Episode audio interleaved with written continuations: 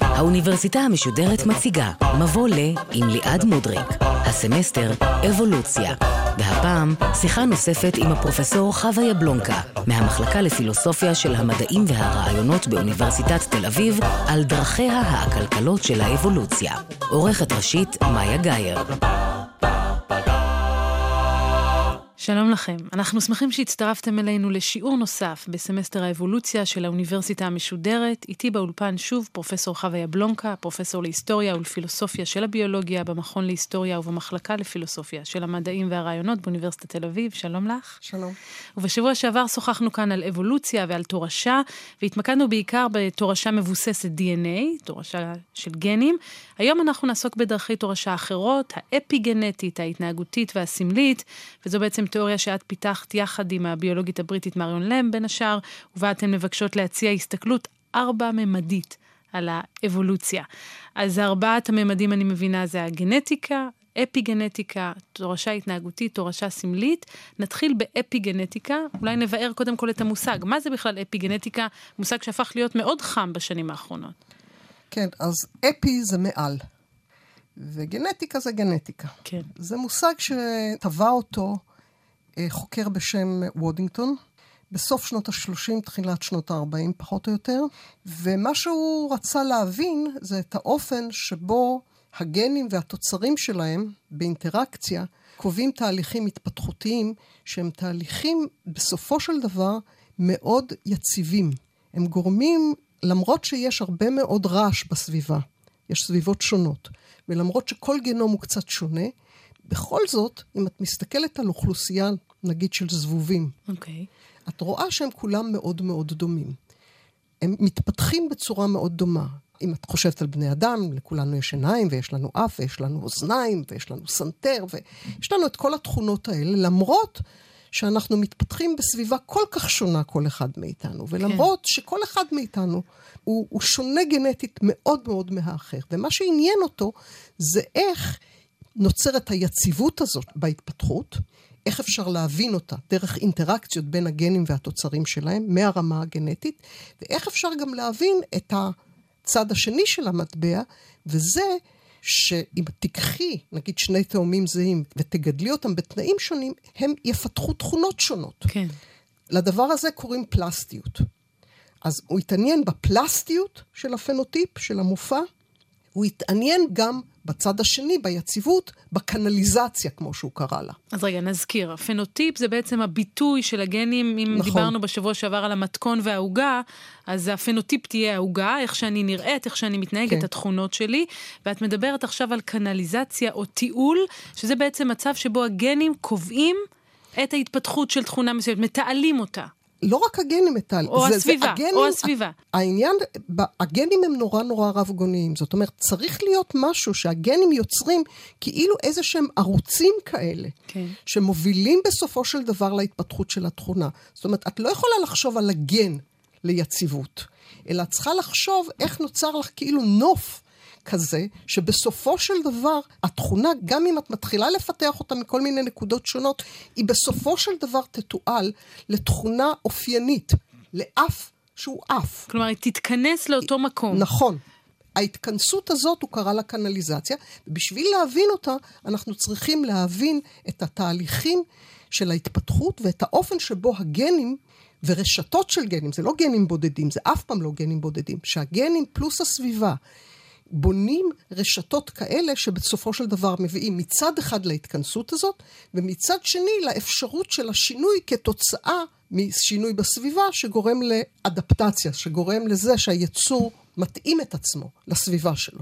והרעיון הוא בעצם שלו היו לנו רק גנים, בלי האפיגנטיקה, בלי מה שמעל או מעבר, לא היינו מצליחים להתכנס, כי הייתה שונות גדולה מדי? למה צריך עוד משהו? זה לא עניין שצריך עוד משהו. לדבר על גנים זה כמו לדבר על, בואי נגיד, על מילון, אוקיי? כן. המילון לא נותן לך את הסיפור. Hmm.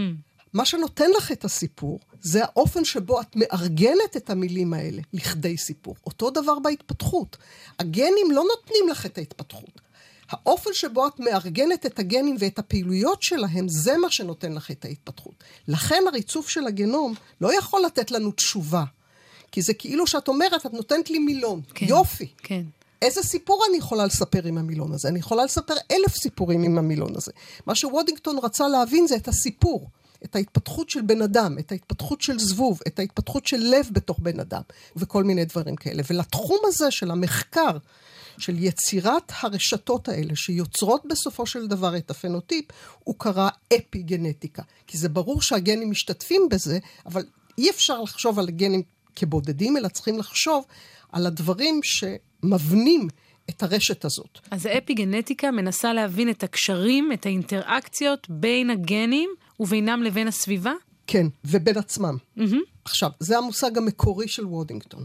המושג של אפיגנטיקה, כמו הרבה מאוד מושגים, כמו גם המושג גנטיקה, הוא השתנה במשך הזמן. ואנחנו היום ממוקדים בזה שאנחנו מנסים להבין את אותם שינויים שקורים בביטוי גנים שהם מתמידים לאורך זמן, גם כאשר הגירוי הראשוני שגרם לרשת הגנים לפתח תכונה מסוימת, הגירוי הזה כבר לא קיים. כן. זאת אומרת, אחד הדברים שאנחנו למדנו, זה שיש משהו שאפשר לקרוא לו זיכרון תאי. למשל, תחשבי על התאים בגוף שלך. יש לך תאי כבד ויש לך תאי עור. תאי הכבד ותאי העור שלכם זהים מבחינת ה-DNA שלהם.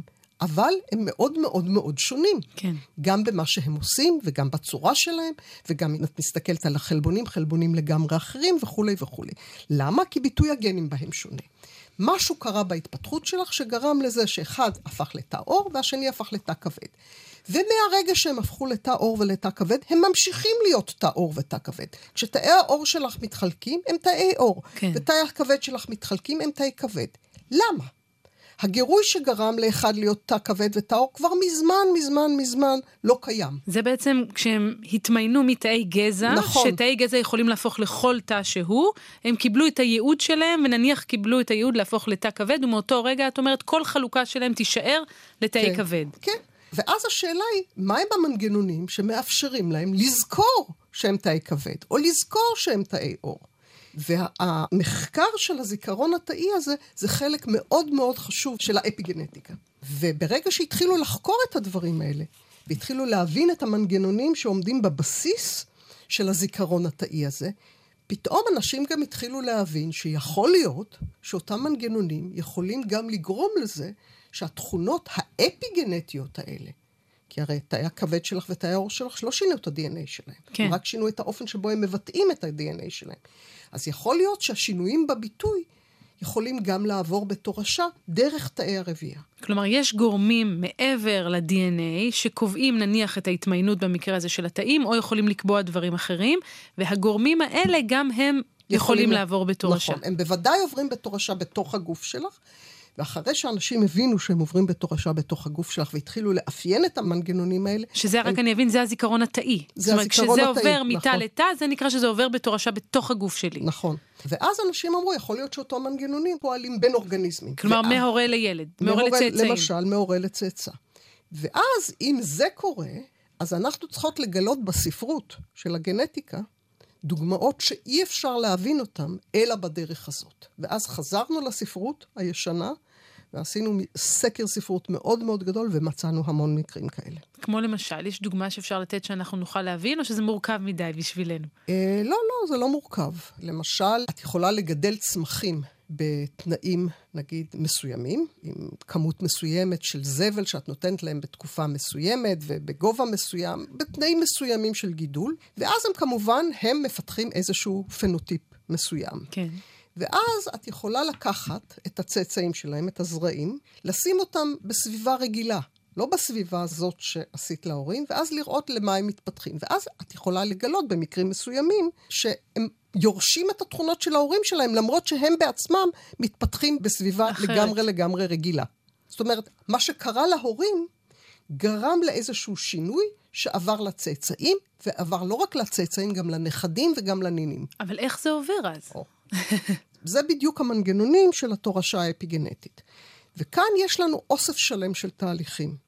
ואנחנו רואים את זה גם בבעלי חיים. ואני אתן לך דוגמה מבעלי חיים שאולי מסברת יותר את האוזן, כי אנחנו יותר רגילים לבעלי חיים. נגיד, תיקחי עכברה, כן. שילדה שגר של עכברונים קטנים. ועכשיו, תלחיצי אותה בתקופה מסוימת, מיד אחרי שהיא ילדה, תנתקי אותה מהצאצאים שלה לשלוש שעות, שזה כן. לא נורא, מפני שיש להם מספיק אוכל, ובזמן השלוש שעות האלה גם תגרמי לה שיהיה לה מאוד מאוד לא נעים, כך שכשהיא חוזרת לצעירים, היא נורא נורא עצבנית. כן. ואז תסתכלי איך הם מתפתחים. אז כמובן שהם לא מתפתחים טוב. הם נעשים נוירוטים בתור עכברים כשהם גדלים. עכשיו, תיקחי את הזכרים ותזווגי אותם עם נקבות לגמרי נורמליות, שלא עברו שום שוק, ותסתכלי האם הנוירוטיות של הזכרים עוברת לצאצאים שלהם. התשובה היא כן. היא לא רק עוברת לצאצאים שלהם, היא גם עוברת לנכדים שלהם. עכשיו, מה קורה כאן? כן. קרה איזשהו שינוי, במקרה הזה אנחנו יודעים קצת על מהות השינוי הזה. הוא קרה גם על פני הכרומוזום, לא ב-DNA, אלא דברים שיושבים על ה-DNA, וגם בכל מיני מולקולות קטנות של RNA, שגם הן השתנו אצל העכברים האלה, והן מועברות באיזושהי צורה, או משוחזרות אצל הצאצאים שלו. מרתק. בקיצור, פתאום גילינו שיש לנו עוד דרכים להעביר כל מיני תכונות. זאת אומרת, מה שאנחנו יורשים זה לא רק את המתכון, אלא ממש גם חלק מהעוגה. Hmm. וכאן יש לנו ממש הורשה של תכונה נרכשת. כן. כי אנחנו גרמנו לתכונה הזאת להתפתח, והתכונה הזאת שאנחנו גרמנו לה להתפתח, עכשיו מתחילה לעבור בתורשה. אבל תגידי, אני אשאל בכל זאת, זה לא יכול להיות תופעה שהיא סביבתית לגמרי? יכול להיות שהאימא לחוצה, חזרה, ואז התייחסה לא יפה לעכברים שלה, שאצלה מתפתח מנגנון תגובת לחץ, שגרם להם לשנות את הדרך שבה המוח שלהם מתפתח, ואז הם נהיו יותר נוירוטים, יותר עצבניים. הם התייחסו לילדים שלהם גם בעצבנות. לכן דיברתי על זכרים. הזכרים לא מטפלים בצאצאים. אוקיי. והם עשו עוד ניסויים, הם אפילו לקחו רק זרע מהעכברים האלה. העכברים האלה אף פעם לא ראו בכלל אפילו את הנקבה. מדהים. ובכל זאת הילדים... ובכל זאת, הילדים שלהם קיבלו את התכונה. וזה עבר לנכדים. זאת אומרת, זה משהו שעבר בזרע. כל מה שהזכר נותן לצאצאים שלו, כן. במקרים האלה זה זרע. הוא לא מטפל בצאצאים, הוא לא עושה כלום, הוא אפילו במקרים האלה לא ראה את הנקבה. זאת הייתה הפריה מלאכותית. אז עד כמה הסוג הזה של התורשה הוא מרכזי? הרבה הרבה יותר שכיח ממה שחשבנו. בהתחלה אנשים לא האמינו שזה קיים בכלל. כן. אחר כך אמרו, אוקיי, זה נדיר. עכשיו יודעים שזה מאוד שכיח, וזה כבר קונצנזוס? זה קונצנזוס, אבל הטענה היא שזה קיים, וזה גם מאוד מאוד חשוב. את מבינה, סוג כזה של דברים מסביר לנו למה כל כך קשה להתמודד עם כל מיני פגעים סביבתיים. כשאנחנו הורסים את הסביבה ואנחנו מכניסים כל מיני רעלים לתוך הסביבה הזאת, אנחנו משנים לא רק את עצמנו ואת הצאצאים שלנו, אלא את הדורות הבאים. וצריך לדעת איך להתמודד עם זה. כן. בכלל, זה מאוד מאוד מאוד קשה. וזה בעיות של uh, טוקסיקולוגיה, זאת אומרת של רעלים. רעלנים. וזה בעיות של לחץ נפשי, שהוא תוצאה של מלחמות כרוניות. כן. ושל רעב, ושל כל הרעות החולות של החברה שלנו. וכל הרעות החולות האלה גורמות לתופעות רב-דוריות, שאנחנו צריכים לדעת שקודם כל הן קיימות, ואנחנו מתחילים להבין שהן קיימות, ולכן כל כך קשה להתמודד איתן. זה לא סתם שאת עכשיו תשני את הסביבה והכל יהיה טוב. כן. זה לא יהיה כל כך מהר טוב. את צריכה לעשות דברים פרואקטיבית כדי לשנות את נקודת ההתחלה הלא טובה שממנה הצאצאים או הנכדים מתחילים. ומהצד השני זה אומר גם שכל טיפולים שממוקדים רק בגנים, הם לא יספיקו, כי אנחנו... הם לא יספיקו לחלוטין. אנחנו חייבים לשנות את הסביבה בצורה מושכלת, בצורה כזאת שתשנה את האפיגנטיקה. אנחנו חייבים לעשות את זה, אחרת אנחנו בצרה מאוד מאוד גדולה. אנחנו לא נצליח לפתור חלק גדול מהבעיות שאנחנו צריכים להתמודד איתן. טוב, אותי שכנעת, דבר- יש לך אבל מתכון לשינוי הסביבה? תראי, אנשים עוסקים בזה. יש אה, קבוצה מאוד גדולה, למשל בשיקגו, שבראשה עומד אחד מזוכי פרס נובל לכלכלה. כן. שהם עוסקים בדיוק בנושאים האלה, ומנסים גם להראות את המשמעות הכלכלית של הדברים האלה לחברה. ברור. והרבה מאוד קבוצות בעולם באפידמיולוגיה עוסקים בנושאים האלה, כי זה ברור לגמרי שזה חלק מהסיפור. אבל זה לא כל זאת- הסיפור, כן. אבל זה חלק מהסיפור. אבל למה בכל זאת יש הסתייגות מסוימת מהאפשרות שלאפיגנטיקה ישנו מקום באבולוציה? כי אנחנו לא דיברנו עכשיו על אבולוציה. אנחנו דיברנו על אפידמיולוגיה ועל תורשה כן. לטווח קצר, לטווח של שניים, שלושה. ארבעה זאת אומרת, דורות. האפיגנטיקה יכולה להשפיע על ארבעה דורות, אבל זה לא מה שיעשה את השינוי האבולוציוני שנמשך על פני זה מה עשרות. שאנשים טוענים. אנחנו טוענות שזה לא נכון. הבנתי. אנחנו טוענות קודם כל שגם שינוי של שלושה ארבעה דורות זה שינוי שמשנה דינמיקה של אוכלוסיות באופן מדהים. כן. זה דבר אחד. ודבר שני, אנחנו גם יודעים שחלק מהשינויים האלה הם שינויים ארוכי טווח. טוב, אני יצאתי מזה מטולטלת לגמרי, צריך בהחלט פה לחשוב על איך אנחנו מתנהלים בסביבה שלנו ואיך זה משפיע לא רק על עצמנו ועל הילדים שלנו, שזה בדרך כלל חשבון הנפש שאנחנו עושים, אלא גם על הדורות שאחריהם. אבל יש בעצם מעבר לאפיגנטיקה עוד שתי מערכות תורשה שלא דיברנו עליהן, והראשונה מביניהן היא מערכת התורשה ההתנהגותית, למידה חברתית. למה הכוונה? זה דברים מאוד מאוד פשוטים. כן, אם נגיד אה, תיקחי אימא עכברה, היא אוכלת אוכל מסוים, יש לה מסלול מסוים כדי להגיע לאוכל הזה, והצאצאים שלה מקבלים את העדפות המזון שלה כשהם עדיין ברחם. אחר כך הם מקבלים אותם דרך החלב, אחר כך הם מקבלים אותם דרך הגללים שהם אוכלים. כן. ואחר כך הם מקבלים אותם כאשר הם הולכים בעקבותיה כדי לאכול את המזון הזה. בסופו של דבר הם רוכשים את העדפות המזון האלה ממנה. והרבה מאוד uh, תכונות שאנחנו רואים באוכלוסייה, הם תולדה של הרגלים, של מסורות מן הסוג הזה. אבל רגע, אז... את מדברת על מסורת, זה פשוט מקפיץ אותי, כי המסורת שעל ברכיה רובנו גדלנו זה שיש תורשה ויש סביבה. אז תורשה סביבתית או תורשה התנהגותית כזאת, זה נשמע כמעט כמו סתירה מושגית. מפני שאנחנו רגילים לחשוב על תורשה לא כעל העברה של אינפורמציה מדור לדור, אלא כעל העברה של גנים מדור נכון, לדור. נכון, נכון. אם אנחנו מרחיבים את מושג התורשה שלנו ואנחנו אומרים איך עוברת אינפורמציה כלשהי מדור לדור, אז היא עוברת בכל מיני מסלולים. יש הרבה מסלולים של העברה. וההורשה ההתנהגותית היא אחד מהם, וזה דבר שקיים בהרבה מאוד בעלי חיים, ביונקים, בציפורים וגם בחרקים. אבל כמו האפיגנטיקה, גם זה משהו שנמשך מעבר לדור האחד? זאת אומרת, מה שאני למדתי, אני נניח עכשיו עכברה קטנטנה, מה שאני למדתי מאימא עכברה, ישפיע על מסלול בחירת האוכל שלי, אבל האם זה גם ישפיע על מסלול בחירת האוכל של ילדיי? אז התשובה היא שלפעמים כן. כי אם את למדת משהו... אז אני אמשיך לעשות את זה. את תמשיכי לעשות את זה.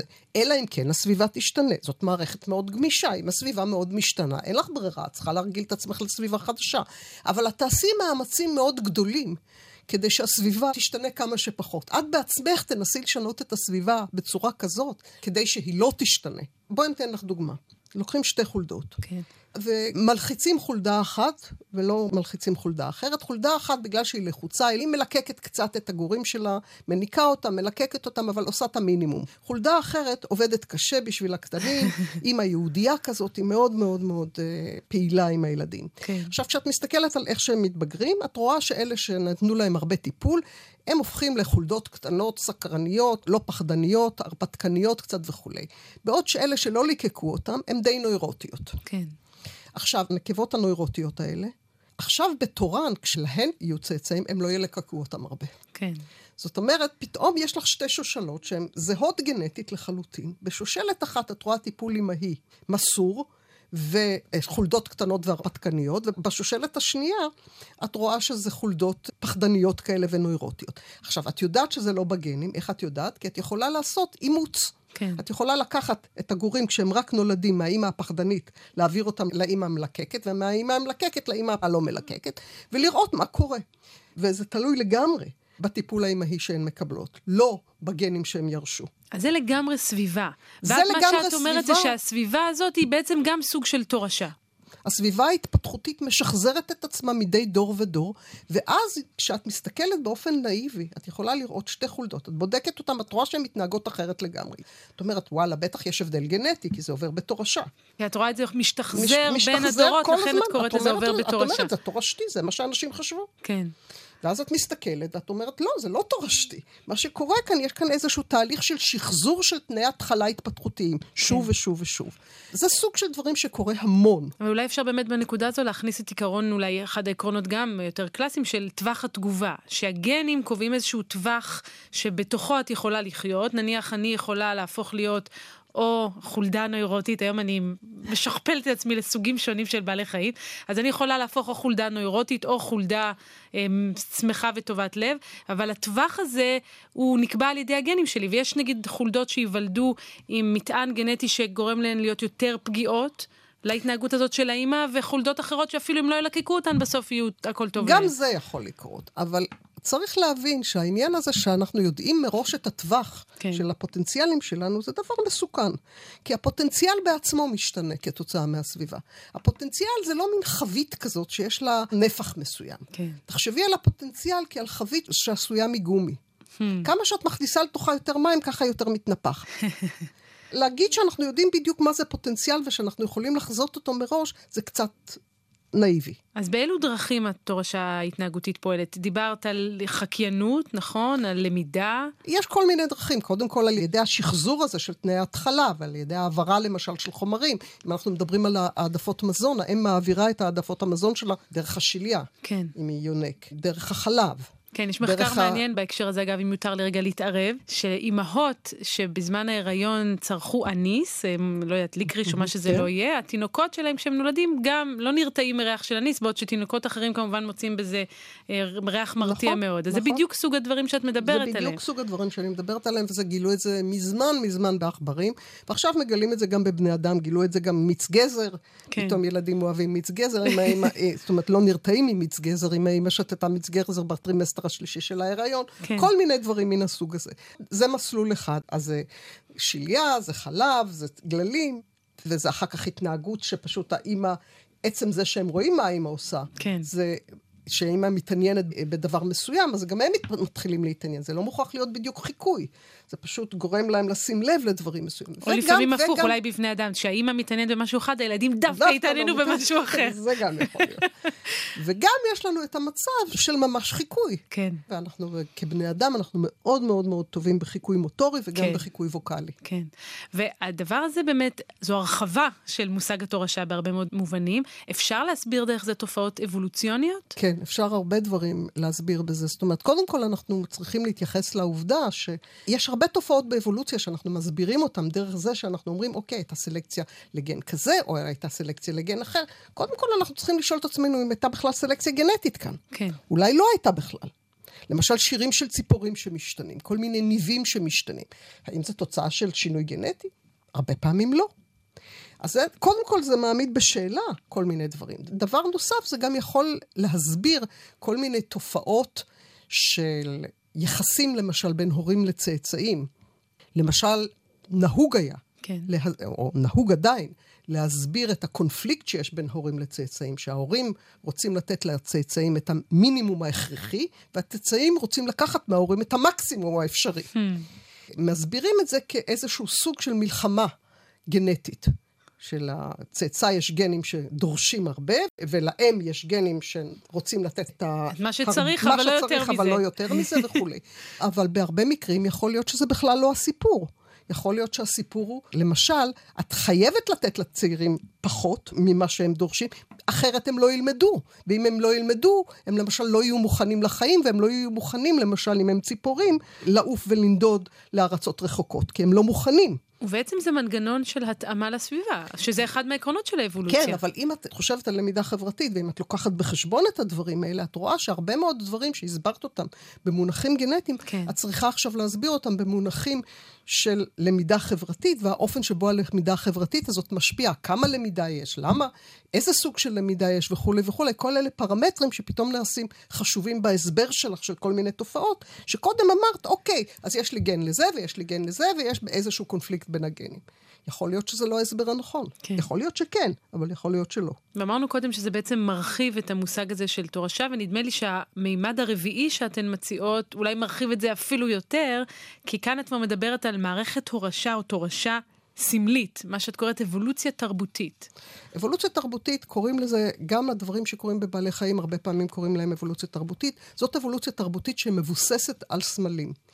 וסמלים הם לא רק סימנים תקשורתיים שמרפררים לעולם. זאת אומרת, אני אומרת כיסא ואני מתכוונת לכיסא. כן. אלא זה גם דברים שמרפררים למילים אחרות במערכת. זאת אומרת, כשאני אומרת כיסא, זה מתייחס למילה לשבת. זה מתייחס למילה שולחן. יש איזושהי רשת של מילים שמתייחסות אחת לשנייה. כורסה, ויש כל מיני דברים שקשורים לכיסאות. כן. אז המערכת הזאת זאת מערכת של סמלים, של סימנים תקשורתיים שמרפררים גם לעולם וגם אחד לשני. והמערכת הזאת מאפשרת לנו, לבני האדם, לדבר לא רק על הכאן ועכשיו. כשציפור שרה, אז אפשר לחקות אותה. כן. אבל אנחנו יכולים לתת תווים, והתווים האלה יכולים לעבור מדור לדור, מבלי שמישהו יבצע. אנחנו יכולים לדבר ולהעביר אינפורמציה על העבר הרחוק. יוסף בן מתתיהו, או... למשל. או שייקספיר, או נכון. אומר ויוליה, זאת תורשה תרבותית סמלית כזאת. נכון. כל המערכת הלשונית שלנו היא סמלית. האומנות, אבל למה לקרוא סמלות. לזה אבולוציה? מכיוון שתחשבי על מה שקורה בעולם שלך, בעולם האדם. איזה שינויים תרבותיים ענקיים קרו כאן. את יכולה לחשוב על השינויים האלה בספרות, כן. ובוודאי בטכנולוגיה ובמדע, כעל סוג של אבולוציה. אבל זאת אבולוציה שהיא שונה מהאבולוציה החברתית כן. והתרבותית שאנחנו רואים אצל עכברים, כן? מאוד מאוד שונה. ברור. אני מתארת לעצמי שיש יחסי גומלין בין המערכות האלה. בוודאי. יש יחסי גומלין מאוד מאוד חזקים בין המערכות. אני אתן לך דוגמה, אם כן, את רוצה. כן. אחד הדברים שאנשים ראו אצל חרשים אילמים, זה שהתדירות של הגן, של ההומוזיגוטים, של אנשים שהם חרשים אילמים בארצות הברית, כן. הוכפלה ב-200 השנים האחרונות. וואו. מספר החרשים אילמים הוכפל. לא כמות הגן, ההומוזיגוטים, שיש כן. להם שני עותקים של הגן. כן. למה? קשור להופעה... מתחתנים בינם לבין עצמם? אבל למה? כן. מה קרה? מה שקרה זה התפתחות של שפת סימנים. כן. שפת סימנים התפתחה לפני 400 שנה. לפני שהתפתחה שפת סימנים, הילדים החרשים אילמים היו מבודדים מהסביבה שלהם, היכולת התקשורת שלהם הייתה קטנה, כן. וגם היכולת שלהם להתרבות הייתה קטנה, הם לא מצאו בני זוג בקלות. ברגע שהתחילה שפת סימנים, ובמיוחד ברגע שהתחילו בתי ספר, כן. שמבוססים על שפת סימנים, הילדים החרשים אילמים הלכו לבתי הספר האלה. הם יכלו לתקשר עם ילדים חרשים אילמים אחרים. מן הסתם, אלה הילדים שהם בחרו בהם לבני זוג. אז בעצם ולכ... יש פה גם תורשה תרבותית סמלית, כי זו שפת הסימנים, וגם תורשה חברתית, כי יש פה את הלמידה החברתית נכון. והאינטראקציות ביניהם, והיא תוביל גם לתורשה גנטית, כי זה מה שגורם להכפלת המספר נכון. שלהם ולמעבר של הגן הרצסיבי במקרה הזה. נכון מאוד. באמת מעניין, ואני שואלת את עצמי לסיום, כי אנחנו כבר מתקרבות לסוף התוכנית, מה ההשלכות המעשיות אם כך של הגישה הזו של ארבעת הממדים? כי כבר דיברנו על הצורך לבנות סביבה שונה, זה משפיע, אני מתארת לעצמי, אולי על הגישה הרפואית בכלל. זה משפיע על כל דבר, את מבינה? זה כל הדבר, ההבנה שלנו, שמה שאנחנו מדברים עליו, שהתורשה, שגנים, ש-DNA הוא מאוד מאוד חשוב, הוא מרכזי, אבל זה לא כל הסיפור של התורשה. וזה בוודאי לא כל הסיפור של ההתפתחות. אף אחד אף פעם לא חשב שזה כל הסיפור של ההתפתחות. כן. אבל היום אנחנו מבינים את זה מאוד מאוד לעומק, ואנחנו מבינים גם את ההשלכות הרוב-דוריות של הדברים האלה. אז ברור שזה משפיע על רפואה. ואנשים היום מייצרים תרופות שמבוססות על אפיגנטיקה, שזה תרופות שמתמקדות, שפועלות על המערכות האפיגנטיות. גם תרופות לסרטן, דרך אגב. כן. גם היום עושים הרבה מאוד הנדסה גנטית בצמחים, אבל מתחילים לעשות גם הנדסה אפיגנטית בצמחים. זאת אומרת, מתחילים לשנות את המערכות האלה. כדי לקבל צמחים שמתאימים לנו בלי לשנות את הגנים שלהם. כל התחום של האפידמיולוגיה מאוד מאוד מאוד מושפע מזה. חקר המחלות. חקר המחלות. אין תחום בביולוגיה שלא מושפע ממה שאנחנו מגלים על אפיגנטיקה. אין. כי אפיגנטיקה זה דבר בסיסי, זה כמו גנטיקה. זאת אומרת, זה משהו שיש לכל היצורים החיים. ולכן זה משהו מהותי. ואנחנו כבני אדם, בגלל שהמערכת התרבותית שלנו היא דבר כל כך קובע, וכל כן. כך משפיע גם על האפיגנטיקה שלנו. ואנשים מבינים את זה, ויש לנו איזשהו כוח, או לפחות באופן תיאורטי, לשנות את החברה שלנו ולשנות את הסביבה שלנו. אנחנו יכולים באמת ליצור עולם שבו אנשים מתחילים מנקודת התחלה הרבה הרבה יותר מוצלחת ממה שהם אחרת היו מגיעים אליה. אז uh, אנשים מבינים את זה, ולכן יש לזה משמעות מאוד מאוד עמוקה. נוכל רק לקוות שהמסר הזה יהדהד עוד מעבר לגבולות האולפן הזה. אנחנו מאוד מקווים, אבל צריכים להיות ריאליסטים. קשה מאוד להשפיע על הפוליטיקה. אני תמיד בגזרה האופטימית, אז נקווה לטוב. אני גם. מצוין. תודה רבה לך, פרופ' חוויה בלונקה, על שתי ההרצאות המרתקות האלה. תודה רבה, מקרב לב. תודה לך.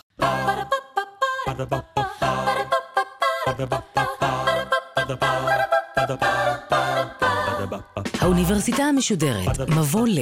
ליעד מודריק שוחחה עם הפרופסור חווה יבלונקה מהמחלקה לפילוסופיה של המדעים והרעיונות באוניברסיטת תל אביב, על דרכיה העקלקלות של האבולוציה. עורכת ראשית, מאיה גאייר. עורכות ומפיקות, נעמי קנטור יצחייק ונועם גולדברג. האוניברסיטה המשודרת, בכל זמן שתרצו, באתר וביישומון גלי צה"ל ובדף הפייסבוק של האוניברסיטה המשודרת.